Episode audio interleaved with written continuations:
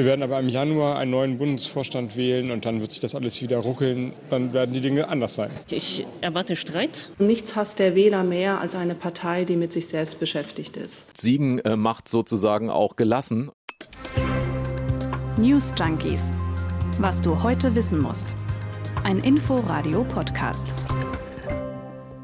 Das ist äh, für Leute, die auf politischen Klatsch und so gerauntes Hast du schon gehört, äh, stehen? Also für diese politische Gerüchteküche, die müssen jetzt eigentlich jeden Tag Party feiern, oder? Du meinst, weil er so viel in Bewegung ist?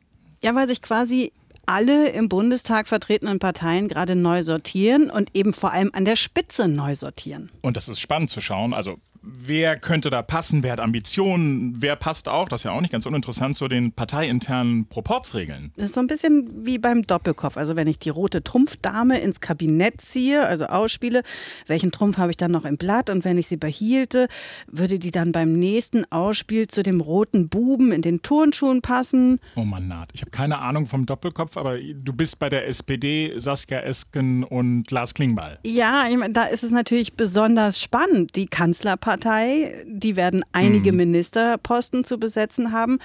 Und die müssen beweisen, dass das mit der Geschlossenheit nicht nur so ein vorübergehendes Ding war. Aber auch bei den Grünen? Da ist auch Bewegung drin und bei der mhm. Linken, der FDP und auch bei der AfD auch. Wir gucken also heute darauf, wie die SPD sich sortiert im Moment und wie die das schaffen, weiter so geräuschlos zu agieren und was bei den anderen Parteien los ist. Denn um den Führungsstreit der nordrhein-westfälischen Männer in der CDU, da haben wir uns ja schon am Dienstag drum gekümmert, könnt ihr gerne nochmal nachhören. Und wir, diese Personalien, sollen keine Unbekannten bleiben, sind Dörte Naht und Jörg Poppendick. Das äh, hat auch keinen Parteiproports, ne? Ja, das stimmt. Wir, wir spielen in einem Team aber eine Doppelspitze sind. Mhm. Wir reden ja jeden Tag miteinander über das Thema, lässt sich nicht so richtig vermeiden.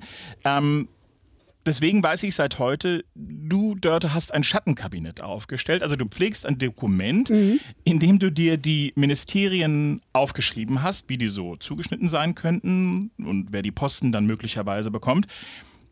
Ich frage mich die ganze Zeit, also zum einen, warum?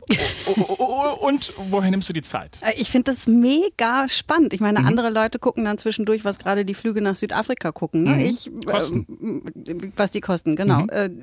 Ich mache mir dann kurz mal das Dokument auf, gucke, Mensch, passt das alles noch so oder muss ich da was ändern? Dann rede ich ja wieder mit dem einen oder den, an, dem anderen, dann bekomme ich andere Ideen und äh, jetzt wird zum Beispiel Saskia Esken da nochmal so ein bisschen wandern. Äh, also das ist so ein bisschen wie mein persönliches Bundesliga-Tippspiel. Ich mhm. finde es total spannend. Okay, das heißt, diese Folge heute, die ist dir eine ganz große Freude, ja? Ja, ja, aber ich meine ganz ehrlich, wenn ich jetzt Politiklehrerin wäre, ich würde das mit den Schülern auch machen, denn es ist ja nichts spannender als Personaltratsch, oder? Ja, das stimmt. Das ist ein bisschen wie das Salz in der Suppe und ich glaube, das kennen wir alle, also von der Arbeit oder auch von der Uni. Das ist schon cool, über Namen zu, zu reden. Ja, und bei diesem Personaltratsch, da muss man sich eben dann gleichzeitig noch Gedanken darüber machen, mit welchem Interesse gehen die Parteien in diese Regierung, was ist denen wichtig, welche Ambitionen haben dann auch die führenden Personen und wie passt das dann wiederum in deren parteiinterne Regeln und am Ende natürlich auch, wie sortieren sich die äh, Parteien dann und was heißt das dann wiederum fürs Kabinett? Also alles hängt irgendwie mit allem zusammen und auch mit Inhalten. Wir sind also mittendrin im politischen Geschäft und auch wenn das Mantra in öffentlichen Interviews dann ja immer so ist, über Personal, da reden wir erst ganz am Schluss, ist das insofern ja Quatsch, als dass jede Personalie ja auch für eine Richtung steht und umgekehrt. Also das wird schon alles immer mitgedacht. Nicht zuletzt natürlich von denjenigen, die gerne einen Posten hätten. Ich wäre da im Moment gerne mal Mäuschen mhm. in dem einen oder anderen Büro im Regierungsviertel gerade, wie die das einfädeln. Also ich könnte auf jeden Fall einiges lernen, glaube ich. Also schauen wir auf die SPD und welche Karten da jetzt auf dem Tisch liegen. Saskia Esken hast du ja gerade schon erwähnt. Ja, die hatte sich zwar Bedenkzeit bis Montag auserbeten, aber jetzt hat sie es heute schon rausgehauen. Hm. Sie will Vorsitzende bleiben. Informierte wissen, das ist eigentlich keine News, hatte sie auch vorher schon gesagt, aber gab es dann doch so ein paar SPD-like Ruckeleien im Hintergrund. Auch weil Norbert Walter Borjans ihr zum Abschied noch mitgeschickt hat, dass er sich für eine Trennung von Parteivorsitz und Regierungsamt ausspricht. Und das haben dann viele in der SPD unterstützt. Zuletzt ganz prominent auch der Fraktionsvorsitzende Rolf Mützenich. Ich glaube, die Konzentration jeweils auf ein Amt ist schon herausfordernd genug. Uh, schon so ein bisschen die Pistole auf die Brust. Ja. Das überrascht auch, weil die SPD hatte es sich ja schon so ein bisschen gemütlich gemacht im Team Geschlossenheit und Geräuschlosigkeit. So kann man es, glaube ich, formulieren. Ja, und äh, diese Aussage wiederum hieß nur, dass Saskia Esken sich entscheiden musste, mhm. weil es wurde ihr ja durchaus auch nachgesagt, Interesse an einem Ministerinnenposten zu haben. Ich gehe mal davon aus, die hast du auch äh, auf deinem kleinen Notizzettel ja, habe ich immer so ein bisschen hin und her geschoben zwischen Bildungs- und Entwicklungsministerium, aber hm, kann ich jetzt nach dieser Entscheidung äh, wohl streichen, den Namen. Ist übrigens ein Move, mit dem unser Hauptstadtkorrespondent Georg Schwarte schon so ein bisschen gerechnet hatte. Diese Partei hat auch dieser Frau einiges zu verdanken. Sie hat den Laden in, vor zwei Jahren äh, in wirklich einer sehr, sehr dunklen Phase übernommen und hat binnen zwei Jahren die SPD bis vors Kanzleramt geführt äh, und möglicherweise sogar ins Kanzleramt. Äh, aber ich glaube, Saskia Esken wird am Ende sagen, ich bleibe Parteivorsitzende bei der Nachfolge von Norbert Walter Borjans, also beim männlichen Teil des mhm. Duos. Da ist es auch spannend. Da kursiert im Moment ja schon sehr prominent der Name Lars Klingbeil, der Generalsekretär. Und der hat zumindest auch schon gesagt, das ehre ihn, dass sein Name da genannt werde. Das ist ja auch immer so ein bisschen die Übersetzung von ich kann mir das vorstellen. Mhm. Und der hatte auch 2019 wohl schon mal ernsthaft überlegt. Ihm fehlte da allerdings die Partnerin für die Kandidatur. Geworben hatte er um Manuela Schwesig, aber die wollte nicht. Und dann hat er gesagt, naja, dann halt nicht, denn wenn, dann muss es im Team auch für ihn passen. Der gilt sowieso als Teamplayer. Seit Ende 2017 ist er Generalsekretär, hat in der Zeit übrigens acht Parteivorsitzende erlebt. Also Krass. Also der konnte sich zumindest schon mal ganz gut angucken, wie verschieden man dieses Amt ausfüllen könnte. Kein Wadenbeißer. Und das will er auch gar nicht sein, wie er selber gesagt hat. Nö, das will ich auch gar nicht sein. Das ist nicht mein Stil. Und das ist auch etwas, was sich in meinen Augen äh, politisch überlebt hat, dass man breitbeinig, machohaft durch Berlin rennt und nach links und rechts äh, die ganze Zeit am Schlagen ist. Aber Klingbeil wenn wir hier schon mal am Spekulieren sind, der könnte ja auch ein Ministeramt anstreben. Man liest immer wieder Verteidigungsministerium. Und dann ginge das ja auch nicht mehr mit dem Parteivorsitz. Ja, deswegen kursieren da im politischen Berlin auch noch weitere Männernamen. Zum Beispiel Rolf Mützenich, den wir da eben ja schon ganz kurz gehört haben. Der ja am Amt des Bundestagspräsidenten knapp vorbeigeschrammt ist. Der aber, ähnlich wie Norbert Walter Borjans, eher am Ende seiner Karriere steht, mit 62 Jahren, dem auf jeden Fall keine ganz großen persönlichen Ambitionen mehr nachgesagt werden. Und das wird von vielen ja auch als ein Erfolgsrezept für das Führen der SPD gesehen. Was eigentlich mit Kevin Kühnert? Na, also der könnte auf jeden Fall den linken Flügel der SPD mit ins Boot holen. Ne? Aber der war ja auch der große Widersacher von Olaf Scholz bei der vergangenen Vorsitzendenwahl, bei der er seine Jusos für Saskia Esken und Norbert Walter Borjans aktiviert hat. Ja. Und Olaf Scholz eine sehr empfindliche Niederlage damals beigebracht hat. Apropos, auch der hätte damals ja Parteivorsitz und Ministeramt kombiniert. Wenn es geklappt hätte. Ja, genau. Allerdings für einen überschaubaren Zeitraum, ne, bis zur Bundestagswahl genau. zumindest. Ja, also äh, Kevin Kühnert, der, der ist schon Parteivize und ganz offensichtlich, hat man ja damals gesehen, kann er Mehrheiten organisieren hat sich jetzt im Wahlkampf dann auch ganz klar als Unterstützer Olaf Scholz eingereiht. Könnte eine Chance sein, dieses Erfolgskonzept, eher linke Parteispitze mit eher konservativem Spitzenmann, dann im Kanzleramt, dieses Konzept fortzuführen. Oder es könnte genauso gut voll nach hinten losgehen, dann nämlich, wenn Kevin Kühnert wieder allein losmarschiert. Vielleicht wird der dann doch eher Generalsekretär, denn der Posten wird ja auf jeden Fall neu zu besetzen sein, egal wo Lars Klingbeil dann wiederzufinden ist. Ein bisschen gedulden müssen wir uns noch, aber am Montag wissen wir mehr, zumindest für einen Teil all dieser Posten. Was mich ja ehrlich gesagt nach wie vor wundert, ist, wie geräuschlos trotz dieser großen Wechsel die SPD dann doch die ganze Zeit agiert. Ja, haben wir ja vorhin schon drüber gesprochen. Und ich habe die Frage an unseren Hauptstadtkorrespondenten Georg Schwarte weitergereicht. Siegen äh, macht sozusagen auch gelassen und die SPD hat gerade einen Wahlkampf gewonnen, ist auf dem Weg Richtung Kanzleramt. Die Partei ist befriedet und das war der große Vorteil auch der beiden jetzigen Vorsitzenden. Die haben den Laden wirklich ruhig äh, wieder ruhig gemacht. Die letzten zwei Jahre waren die SPD so geschlossen wie seit vielen vielen Jahren nicht mehr und äh, wir erleben gerade bei der Union das genaue Gegenteil. Die waren jahrelang Kanzlerwahlverein. Die waren immer so geschlossen wie die SPD in den letzten zwei Jahren ist und äh, die CDU löst sich gerade auf, die SPD geschlossen und das soll auch so bleiben. Und deshalb versucht man jetzt alles, auch diesen Wechsel an der Spitze einigermaßen geräuschlos hinter sich zu bringen. 10. bis 12. Äh, Dezember ist der Parteitag. Äh, da werden wir es dann erleben, wie geräuschlos es wirklich wird. So, wir machen jetzt mal hinter die SPD einen Haken und schreiten zu ihrem wahrscheinlichen Koalitionspartner. Auch die Grünen brauchen nämlich schon bald eine neue Parteispitze. Ja, das ist deswegen klar, weil in deren Parteisatzung steht, dass wer Mitglied im Bundesvorstand ist, nicht gleichzeitig der Bundesregierung angehören darf. Allerdings gibt es eine Übergangsfrist von acht Monaten. Gut, das nimmt so ein bisschen zumindest den Zeitdruck raus aus dieser Personalfrage. Wobei man dazu sagen muss, dass die Besetzung von Ämtern bei und durch die Grünen immer etwas, naja, sagen wir, kompliziert ist. Ja, kompliziert ist gut. Also komplex könnte man da auch sagen. Da gibt es ja noch die Flügelarithmetik der Grünen. Die ist ja quasi Teil der DNA der Partei. Also beide Flügel, Realus und Linke, müssen immer zu gleichen Teilen bedacht werden. Und nie weniger Frauen als Männer. Es geht da ja nicht allein um die Parteispitze, also um die Nachfolger von Baerbock und Habeck. Die gesamte Führungsebene muss dann neu organisiert werden in der Partei, in der Fraktion und auch im Kabinett. Das bedeutet, da entsteht ein neues Machtzentrum. Noch Parteichef Robert Habeck hat das vor kurzem so formuliert. Wir werden aber im Januar einen neuen Bundesvorstand wählen und dann wird sich das alles wieder ruckeln und dann werden, ja, dann werden die Dinge anders sein dann werden die Dinge anders sein. Das ist eine wahre Aussage. Absolut. Die Personalfragen, gerade bei den Grünen, die muss man sich so ein bisschen vorstellen wie so ein, ja, wie so ein Dominospiel, wobei der erste Stein auf Regierungsebene zu finden ist. Da geht es dann um die möglichen grünen Ministerämter in einer rot-rot-grünen Regierung.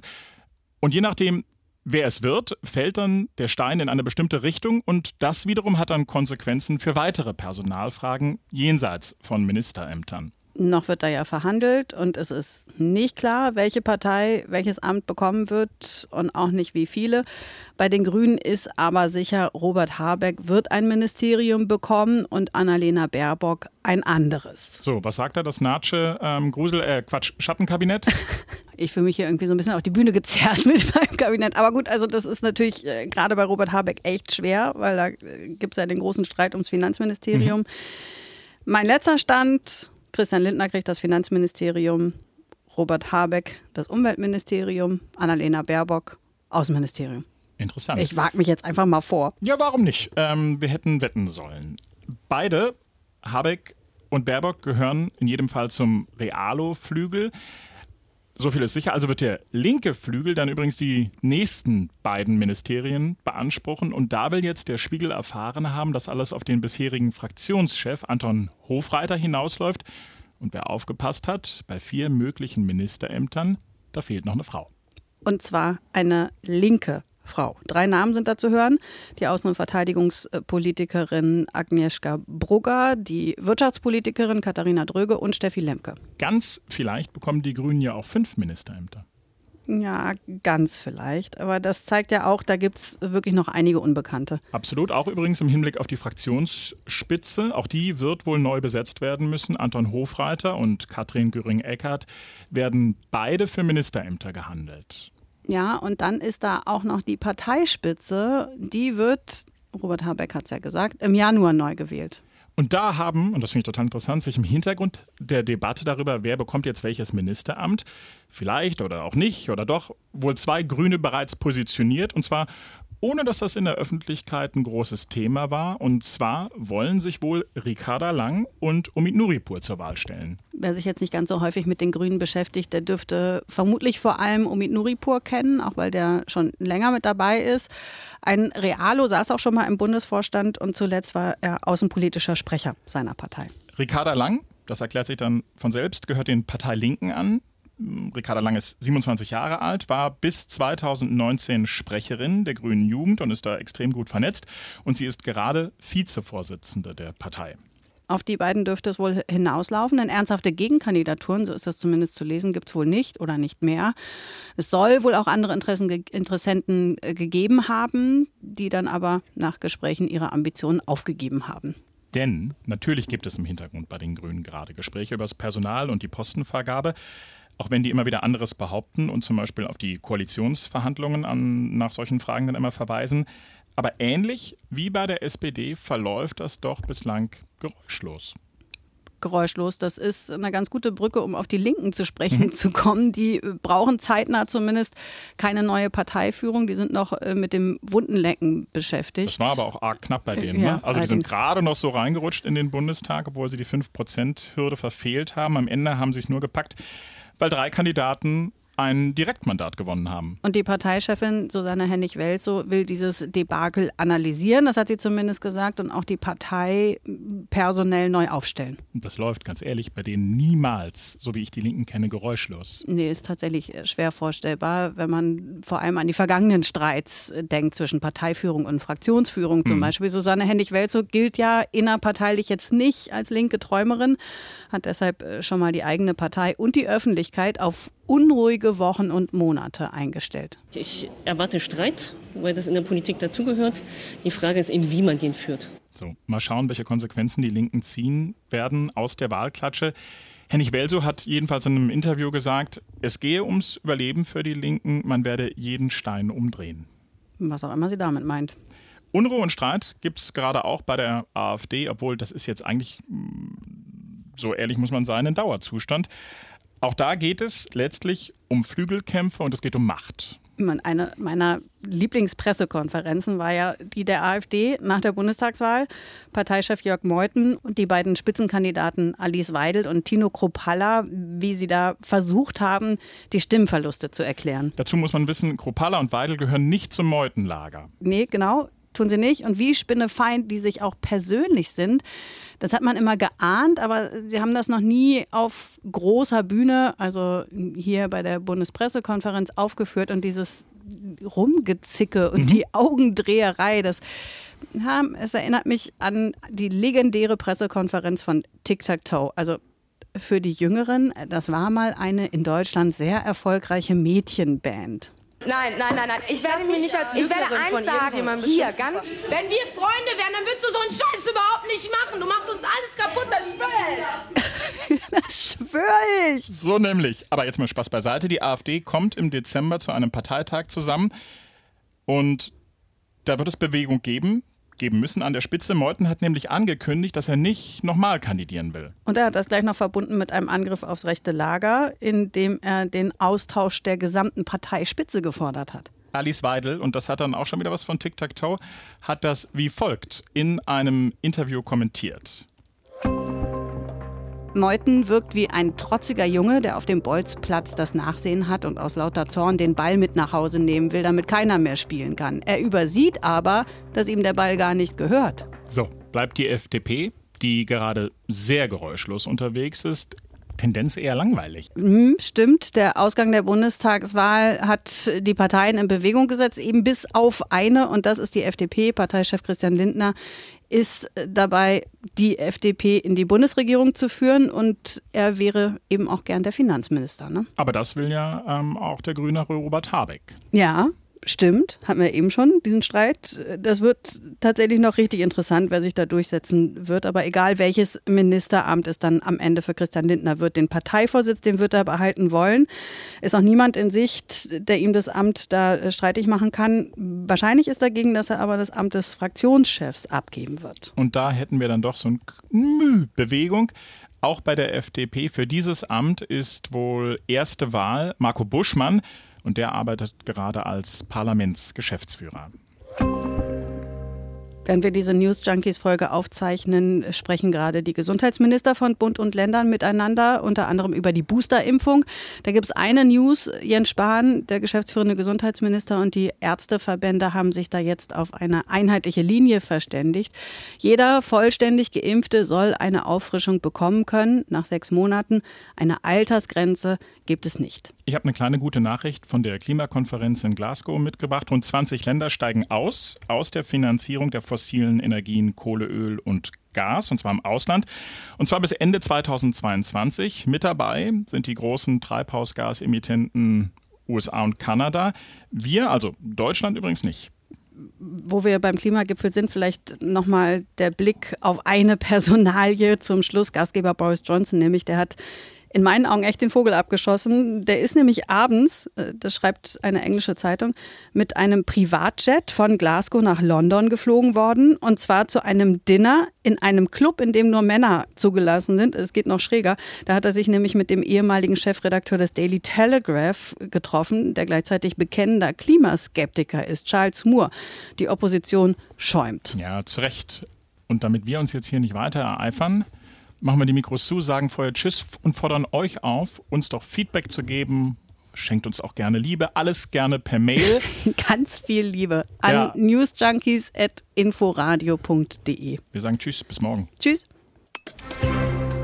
News Junkies. Was du heute wissen musst. Ein Podcast von Inforadio. Wir lieben das Warum.